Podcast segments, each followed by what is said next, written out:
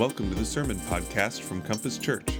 In this sermon from September 5th, 2021, Pastor Craig teaches from Galatians 1, where the Apostle Paul confronts the lie that the opinions and judgments of others disrupt our union with Christ. For more information, please visit compasscfc.com. Well, good morning, Compass. My name is Craig. Thank you. Hi. Uh, let me ask you this Have any of you ever felt uh, peer pressure at church? Anybody in here ever felt peer pressure at church? When I see some hands, when I asked that in the early service, someone just went, Bleh. so I imagine some of us have felt that. Peer pressure at church. What do I mean by that? Peer pressure. So the weight, the weight of other people's attitudes, maybe opinions, convictions, or even judgments, the weight of that creates a pressure, peer pressure. Have any of you ever felt that at church? What, what would that look like? like? Peer pressure at church has to be a little different than like peer pressure in high school, right? Like nobody's trying to get you to vape here. Maybe, I don't know. I don't know what happens. Uh, but what does peer pressure at church look like? What does that, that weight of others' expectations, of their attitudes, sometimes explicit, right? Like sometimes it's the look, sometimes it's maybe harsh words, but sometimes it's not so explicit. It might be just in perceived attitudes, whether maybe some of it's within us or it's actually out there, peer pressure. Peer pressure just is, too, by the way. I'm not trying to necessarily say peer pressure at this point is either good or bad. It just is a thing. Like when we diverge from people's opinions, that feeling we feel of, oh, this is different, that can be peer pressure, right? And in, there's certainly, we can all think of some situations where peer pressure is, is healthy and helpful. Think about like sobriety, right? Like AA. Like it's healthy and helpful knowing you're a part of a community trying to get sober, get help, and there's a healthy kind of peer pressure there. But peer pressure, though, we have to be very, very, very careful with peer pressure because it very, very, very quickly gives birth to this ugly stepchild called people pleasing. Peer pressure very quickly gets tangled up and meshed with people pleasing. So you come to church, right? And you notice you might be different from some of the people around you at church. Some of these folks, let's say, let's just say some things like, uh, what are some things we can feel peer pressure around? Homeschooling. Let's say you homeschool your, your kids and other people don't. You can feel like, man, they think I'm a weirdo. They think I'm sheltered. They think I'm holier than thou. Ugh. Or let's say you, you send your kids to public school and you're like, man, they think, these homeschool families, they think we're wild, they think we're dumb. And it's just peer pressure, right? That pressure. Because what are other pressures we can have? Maybe some pressures might look like, do I know enough theology? Right? Like everybody here is so smart. Like, am I like that? Do I like, is something wrong with me? All right, what about this one? What about maybe uh, buying things on credit versus paying for cash, right? You're like, what? If, you, if that is not like creating stress for you, you just haven't been around church long enough, all right? I'm just sad I have these things in my Rolodex, okay? Right? There can be this pressure like, man, do I do I do finances right? Like, are these people godlier than me and I'm just missing something here? What about drinking versus teetotaling, right? Let's just resurrect some old controversies, huh? Right? It's like, man, like these people, they're drinking. I'm not. I'm a teetotaler. Is something wrong with me? Or like, man, these people aren't drinking. Am I like a wild child? Like, what's happening? Peer pressure. And if left unchecked, these things, these, these pressures, this weight will very quickly lead us down a path of people pleasing. And that's exactly what the issue was at the church in Galatia. It's exactly what Paul was writing to confront was that there were these sophisticated Christians. Isn't that where all the pressure comes from, right? Sophisticated Christians from Jerusalem, from HQ. And they came to Galatia, who these people were just excited. They were on fire. This was all very new. And they had gone off the rails a little bit, right? And this peer pressure kind of just turns up the temperature and causes the Galatians to veer off course. And so Paul comes out of the gate swinging. Okay? He starts his letter unlike any other letter he started. In almost, well, in every letter Paul writes, when he writes to a church, he offers some kind of gratitude, like, oh, I thank my God for you. I'm always praying for you. Even like in Corinth, right? Those people were wild, right? Like, just, it was a crazy, it was crazy town in Corinth, and Paul is grateful for them. Not in Galatia. He just is like, hi, I'm Paul, I'm an apostle, boom, right? And it's like, whoa, why, whoa, what, what, why is the temperature up so high? Why is Paul coming out of the gate swinging? It's because he's trying to with all his energy, confront a lie that you and I just live with and we're so used to. It's become just a part of the air we breathe. We don't even know we're doing it. He's trying to confront this lie right here that the opinions and judgments of people at church have the power to upset our union with Christ. Let me say that again. The opinions and judgments of people at church have the power to upset our union with Christ. We can be overwhelmed by sophisticated people who use big words, they quote Hebrew and Greek, right? We can be overwhelmed and we what what happens is our what we know to be true about our salvation gets threatened. We're like, man, is there something wrong with me? And then we, we turn. And we, we feel that pressure, and we're at a fork in the road. What are we going to do? That's what Paul is trying to get the Galatians back to a fork in the road. Are we going to live a life of faith, or are we going to live a life of people pleasing? Letting that anxiety drive us and trying to present ourselves in a way that we think will gain the approval of others around us. Paul comes out of the gate swinging. He says lots of harsh things. Here's one thing he says that's like, whoa, Paul, whoo. If I, so he's saying, if I, Paul, were still trying to please people, I would not be a servant of Christ. All right? Paul comes out of the gate swinging, and he's saying really harsh things because a lot is at stake. When we build our confidence on what others think of us, we are opening ourselves up to another gospel. Let me say that again. When we build our confidence on what others think of us, we are opening ourselves up to another gospel, and it's dangerous. It will create a toxic culture, and it will be detrimental to our faith. And what Paul says to the Galatians church is he says, You have abandoned the one who called you. To do this, to live a life of people pleasing, is not just a theological idea. It's not just, oh, I'm, I'm a little off base. It's seen by Paul as abandoning the one who called him. What's it look like not only when we just feel peer pressure at church, but when a whole church takes on an identity of being a people pleaser? Right? Would churches that take on, oh man, we just got to be people pleasing, are by nature going to cater to the least common denominator.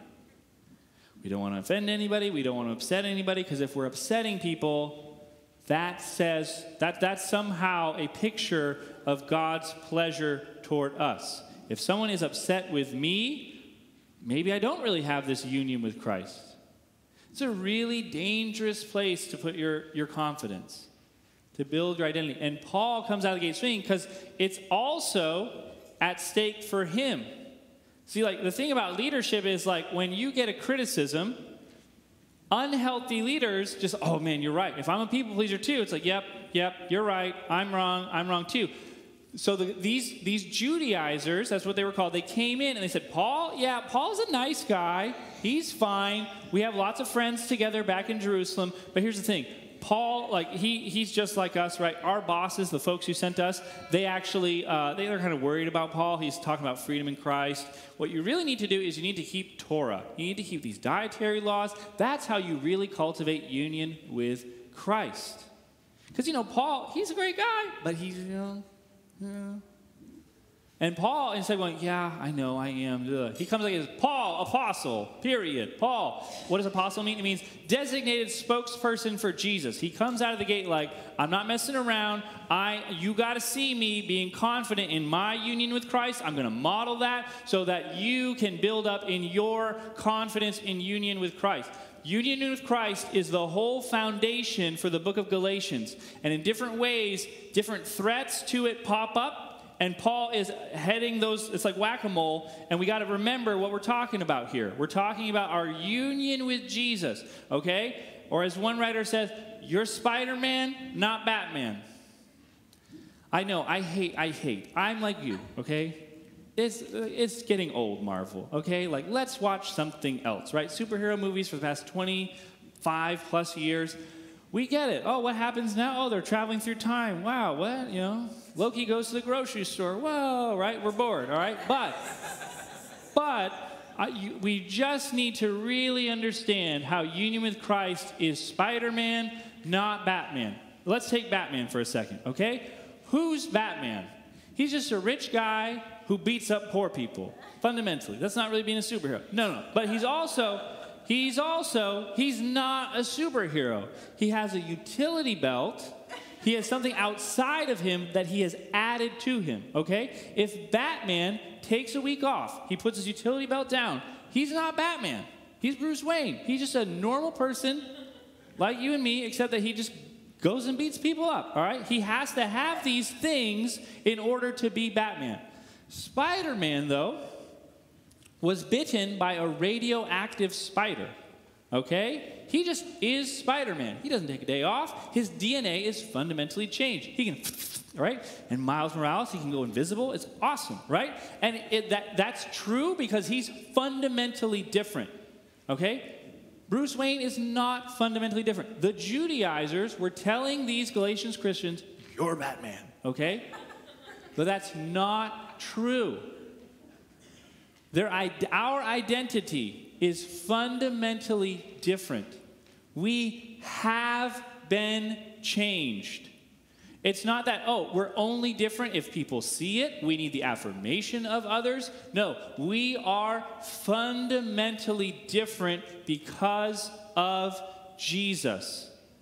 And when we root our confidence in that, in the approval of others, that is a surefire way to spend your weekend sailing trapped up in the rocks. It, it will shipwreck your life faster than anything else you can do. And Paul is saying this is dangerous. So he comes out of the gate swinging and he sounds pretty harsh. He says about people who encourage this, that preach this type of gospel, he says, let them be Many translations will say different things devoted to destruction, under God's curse, damned. And we're like, whoa, really? Like they were, they were just saying we should eat these foods. Like, why, why, why are you coming out swinging, Paul? It's because it matters so very much that we don't let our union with Christ be dictated by the approval of others. So, if you have a Bible, we're in the book of Galatians. We're in Galatians chapter 1. Galatians chapter 1, it's about halfway through your New Testament. There's some books with numbers in front of them, and then we get to Galatians. So, Galatians chapter 1. I'm going to read verses 1 to 12. And if you could, would you please stand with me for the reading of God's word? Galatians 1 1 through 12. Paul, an apostle, not sent from men nor by a man, but by Jesus Christ and God the Father, who raised him from the dead. And all the brothers and sisters with me to the churches in Galatia. Grace and peace to you from God our Father and the Lord Jesus Christ who gave himself for our sins to rescue us from this present evil age, according to the will of our God and Father, to whom be glory forever and ever. Amen. I am astonished. I mean, I'm just, I, I am blown away that you're so quickly deserting the one who has called you to live in the grace of Christ and are turning to a different gospel, which is really no gospel at all. Evidently, some people are trying to throw you into confusion and are trying to pervert the gospel of Christ. But even if we or an angel from heaven should preach a gospel other than the one we preach to you, let them be under God's curse. As we have said already, so now I say again if anybody is preaching to you a gospel other than what you accepted, let them be under God's curse. Am I now trying to win the approval of human beings or of God? Or am I trying to please people? If I were still trying to please people, I would not be a servant of Christ. But I want you to know, brothers, that the gospel I preached is not of human origin. I did not receive it from any man, nor was I taught it. Rather, I received it by revelation from Jesus Christ. This is the word of the Lord. Father, Father, I pray that you would help us to see how our union with Jesus, how our identity, how who we are is not is not built on a foundation on the approval of those around us. God, we're so fragile. God, I'm fragile. God, I pray that we would find our identity in something more weighty than the opinions of others. God, I pray we would find our approval in the death and resurrection of your Son, in the fact that you are our Father who loves us. God, I ask all these things in Jesus' powerful name. Amen. You can have a seat. It's really easy when we read Paul's letters to just kind of blow through the opening few verses, the greeting. But the greeting is kind of just like it's it's a grenade that's going to go off later in the book, okay? It's the closest thing I can compare it to. Any professors out there, it's kind of like a doctoral dissertation that has the abstract, right? Like Paul's saying, here's what the whole letter is about, but he's very like vague in how he talks about that. So he's talking, he sets the, the, the trajectory for the rest of the letter, and he drops hints about what the letter is about, but he doesn't tell us explicitly until later. So last week we said, hey, the whole book of Galatians is trying to build our confidence in our union with Christ. Terrible things happen to us. Terrible things happen to us when we lose our awareness of our union with Jesus. That was chapter 2, verse 20. That's the heart of the book. Paul saying, I'm crucified with Christ. I no longer live, Christ lives in me. The life I now live in the flesh, I live by faith in the Son of God. And he says this, who loved me and gave himself for me. That's how he identifies God. What's God's fundamental, like who, who, what, what we call, what does Paul call God? The one who loved him and gave himself for him. Look at verse 4 of chapter 1. This is how he talks about Jesus, who loved, who gave himself for our sins. Same thing as 220. So he has union with Christ already on the mind. He gave himself for our sins to rescue us. That is a fundamental, that would have been so countercultural for Paul's original audience. Remember, they were Greeks and Romans. They had a concept of the gods, and the gods did not forgive. Okay? So if you were like a wild Greek citizen, a Roman citizen, and you're leaving like an orgy and somebody died, and you're like feeling kind of guilty, and you're walking home with your friend, right? And you're walking back, and lightning like kills your friend, right? And you're just stopped standing there like, okay, Zeus, Zeus, just let me live. Whew. All right, we're good to go. You know what you would not say in that situation? If, if you thought the gods, you did something bad and the gods didn't kill you, here's what you wouldn't say The gods forgave me. Forgiveness is a wildly different idea. When Paul says that Jesus gave himself for our sins to rescue us, he's talking about forgiveness. That's not something anyone had a concept of in the Greco Roman world. That, that implies relationship. There were no relationship with the gods. You could just do things so they wouldn't be mad at you. But Paul's saying this man, hey, we have relationship now with God. And it's not just he's a father who loves us, he, he's inside us. I, I am crucified with Christ. It's no longer I who live. Christ lives in me. He has, he has enmeshed our lives together. We're united. We are one. There's a deep, deep relationship. Like Spider Man, I'm fundamentally different. And listen as to why. Look at look again at verse 4. Why did he do this? Here's what we would expect in a verse 4. He gave himself for our sins to rescue us, right? If we're thinking the Greco Roman world, to rescue us from the wrath of God. Now we don't have the wrath of God, the gods to worry about. We have the wrath of God to worry about, which is true. That's just not in this passage, right? Or to rescue us from the penalty of our sins. Again, that's true.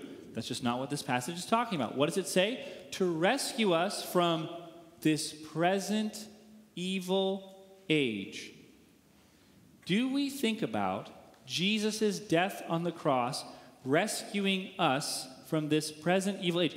What's he talking about?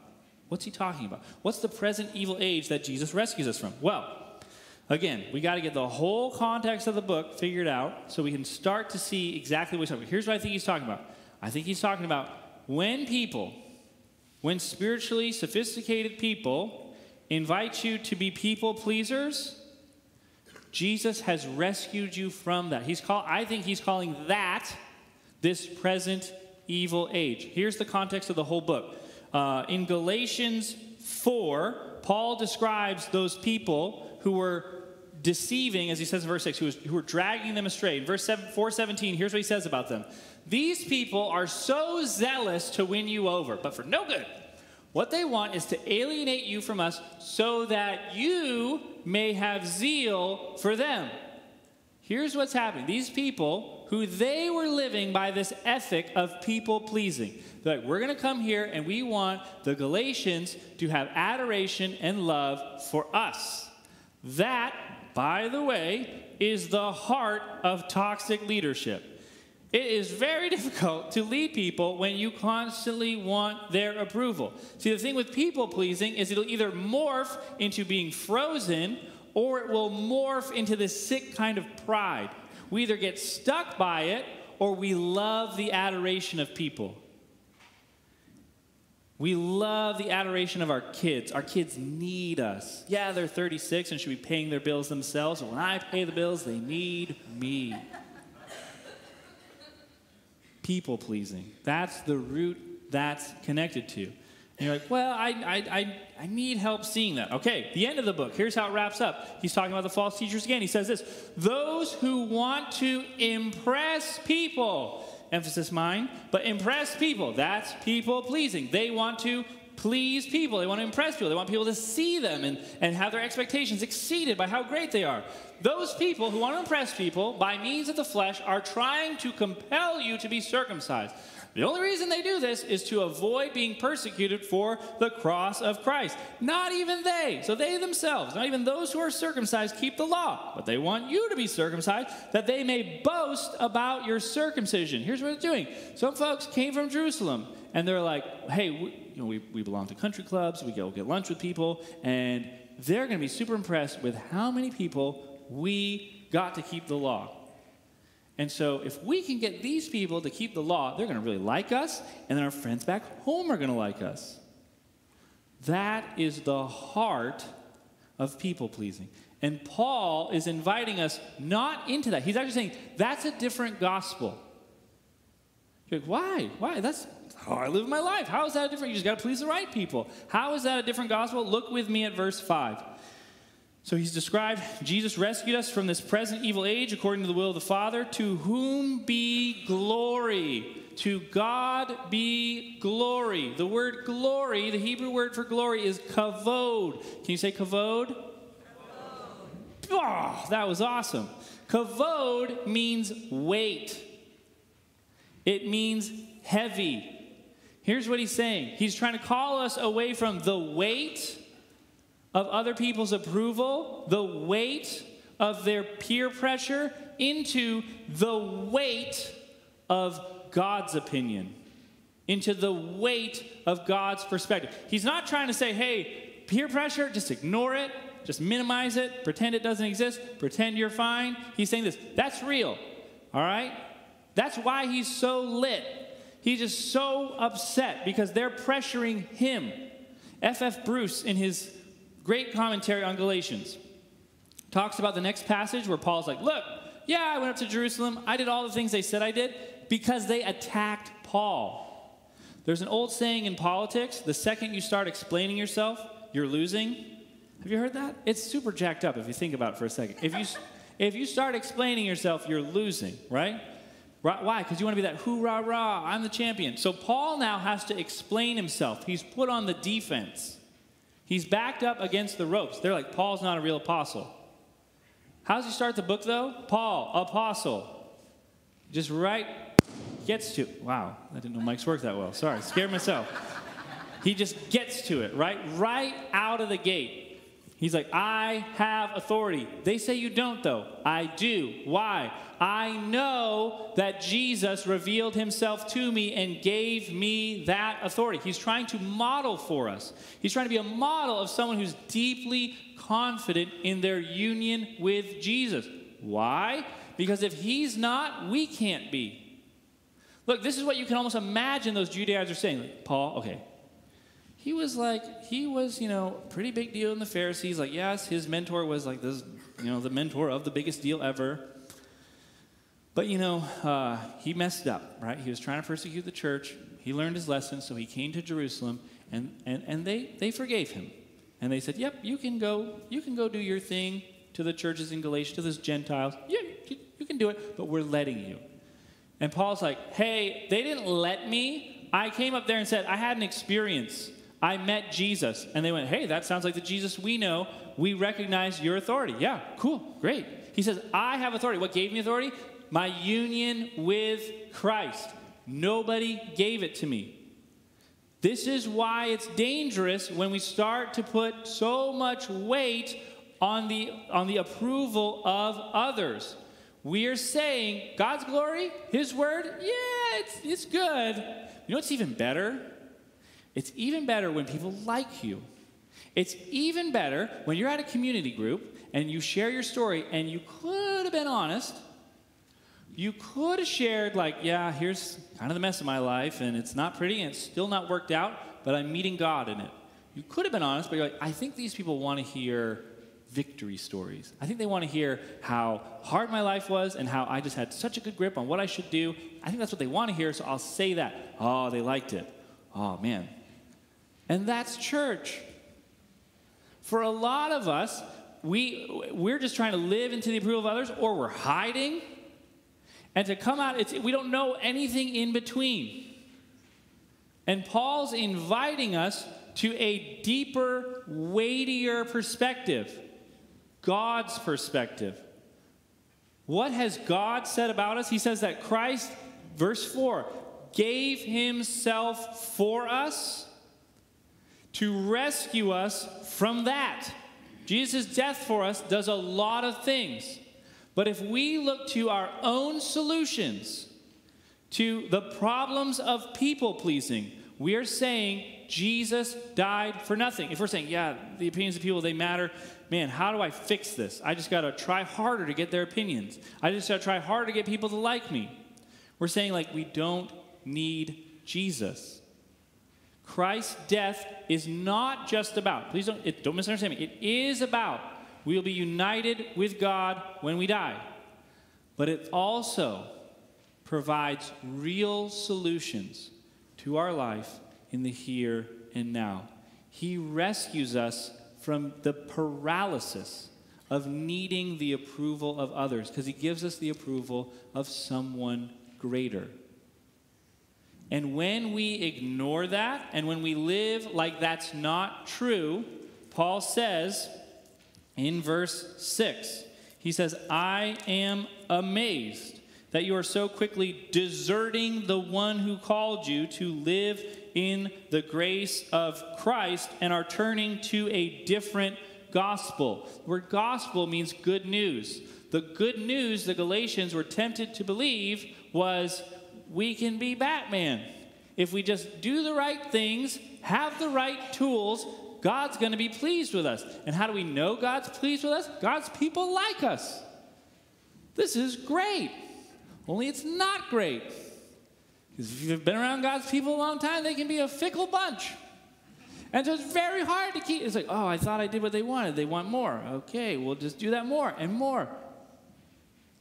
Or there's an invitation to stop trying harder and to trust that Christ loved me, gave himself for me, and rescued me from needing the approval of others.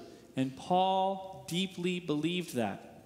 The only reason Paul was able to go to these, Paul was met with so much opposition. Everywhere he went, read the book of Acts, he's met with so much opposition, but he's able to weather it because he believed that he was different. He was new creation. That he, he had been fundamentally changed by Jesus. That doesn't make it easy. It's not like, oh man, people have opinions. Uh, union with Christ, I'm good to go. It's work. We have to work to remind ourselves. But if we don't, if we don't focus on what we have through our union with Jesus, we are so easily overwhelmed by Christian culture, by concept, distractions, how people are polarized, prosperity gospel, end of day doomsdayers. I mean, false traditions. All these things can just pull us and say, oh, we haven't done enough. We need to try harder. God's not pleased. I got to head in this direction. If God, Paul makes this point again and again, if God was pleased by good people, Christ died for nothing. The invitation is not to try harder, but it's to trust. And look, I'm preaching to myself. A long time ago, I was uh, getting lunch with a denominational leader, not this denomination. What's the denomination? Don't worry about it. It's church leaders, all right? Uh, from a, uh, far away.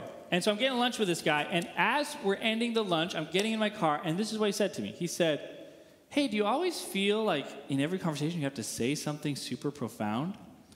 Which in the moment, I'm like, whoa, I, I got to respond humbly to that. Like, this guy's saying everything I say is profound. And he was like super friendly. We're like, you know, boom, boom, boom. I get in my car and I'm driving away and I'm like, wait a second.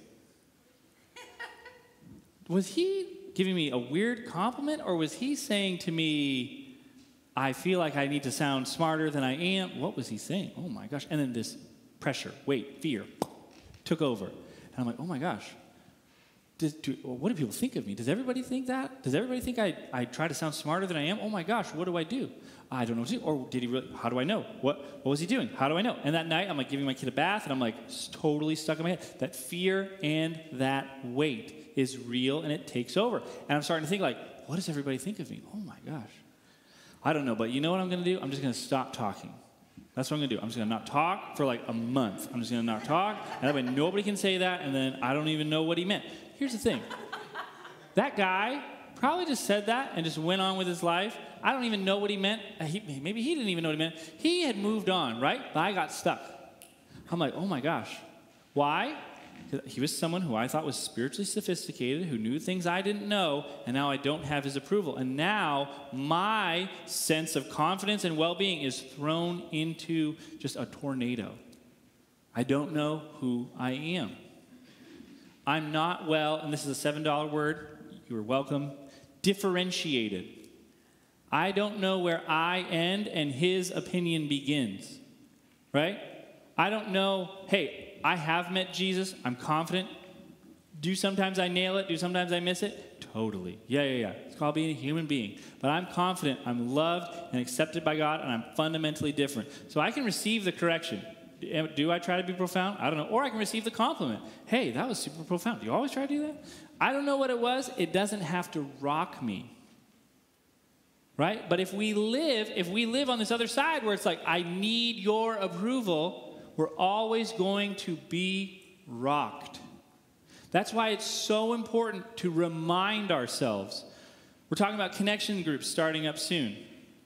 Connection groups are, for many of you, maybe some of you have been in a connection group for years and you've, you have a community that's wonderful and great. We want to give people on ramps so they can find places where they can share their story, where they can be like, hey, here's who I am, and here's what God has done in my life. Not who I think you want me to be and what I think you want to hear about what God has been doing in my life. Nothing will stunt a community's growth faster than catering to the lowest common denominator. And as Edwin Friedman says, we live in the age of anxiety where we're all so paralyzed by stepping out and by being different that we just stay with the herd. We come into a group and we're like, I think this is who this group is. And now here's what I, I do to not stand out. Union with Christ, though, gives us a confidence, a confidence that Paul is modeling here, that we can come into a group and say, Here's who I am. Here's what God has done in my life. I have no idea if you like that or if you don't. Naturally, I would hope you like it, but if you don't, I'm going to be fine. My confidence about my union with Jesus does not rise and fall based on your opinion of me. People like that, people like that have impact. People like that stand out to their friends and wow, maybe Jesus really does rescue us from this present age. Here's the thing we're working toward that. On our best days, we can do that. We can get in the car and be like, Thank you, Jesus. I shared my story to a lot of blank stares, uh, and that's fine. I'm le- but on our, on our, if we're being honest, we're like, that was awful. I never want to do that again. These people are the worst. It's all them. Oh my gosh, let's just get out of here, right? We're going to take baby steps. This is the goal we're headed toward, and we all leak. We all stumble. That's why we remind ourselves. That's why we gather to say, This is who we are. Because it's very easy and it's very normal to slide into Batman mode. But it's like, no, no, no, no, no. We already are different. We're not trying to make ourselves different. We're just trying to grow in our awareness of what God has done for us in Christ. Some of us have been paralyzed for years. We've just been stuck. We, we don't know what people want. We're trying to live for their approval. We know we don't have it, and we're stuck. That's why, in a moment, we're going to take communion. Communion is a means of us reminding ourselves what Jesus has done for us. That he loved me and gave himself for me. And that fundamentally makes me different. Not my ability, not my, not my theological prowess, not how many times I can sneak the word atonement into a sentence what makes me different is Jesus. He did this. And if I'm saying, yay, but I need to, I'm saying other things have more weight than his glory. I'm saying his death is fine, but it needs. See, it's not about trying more, it's about trusting wholly. And so, in a moment, we're going to take communion. But my hope and my prayer for all of us is that leading up to communion, we would use this as a time to just sit and reflect God, what are the ways that I have been catering to and living in a people pleasing gospel? What are the ways that I believe that if I just had the approval of, of a spouse, what are the ways, if I just had the approval of a friend, if I just had the approval of my kids, then everything would be okay? But communion says, hey, you are loved and secure because of the death of Jesus. And it's a reminder. It's a reminder that, hey, when we have our great days and when we have our bad days, we are equally secure. We are equally united.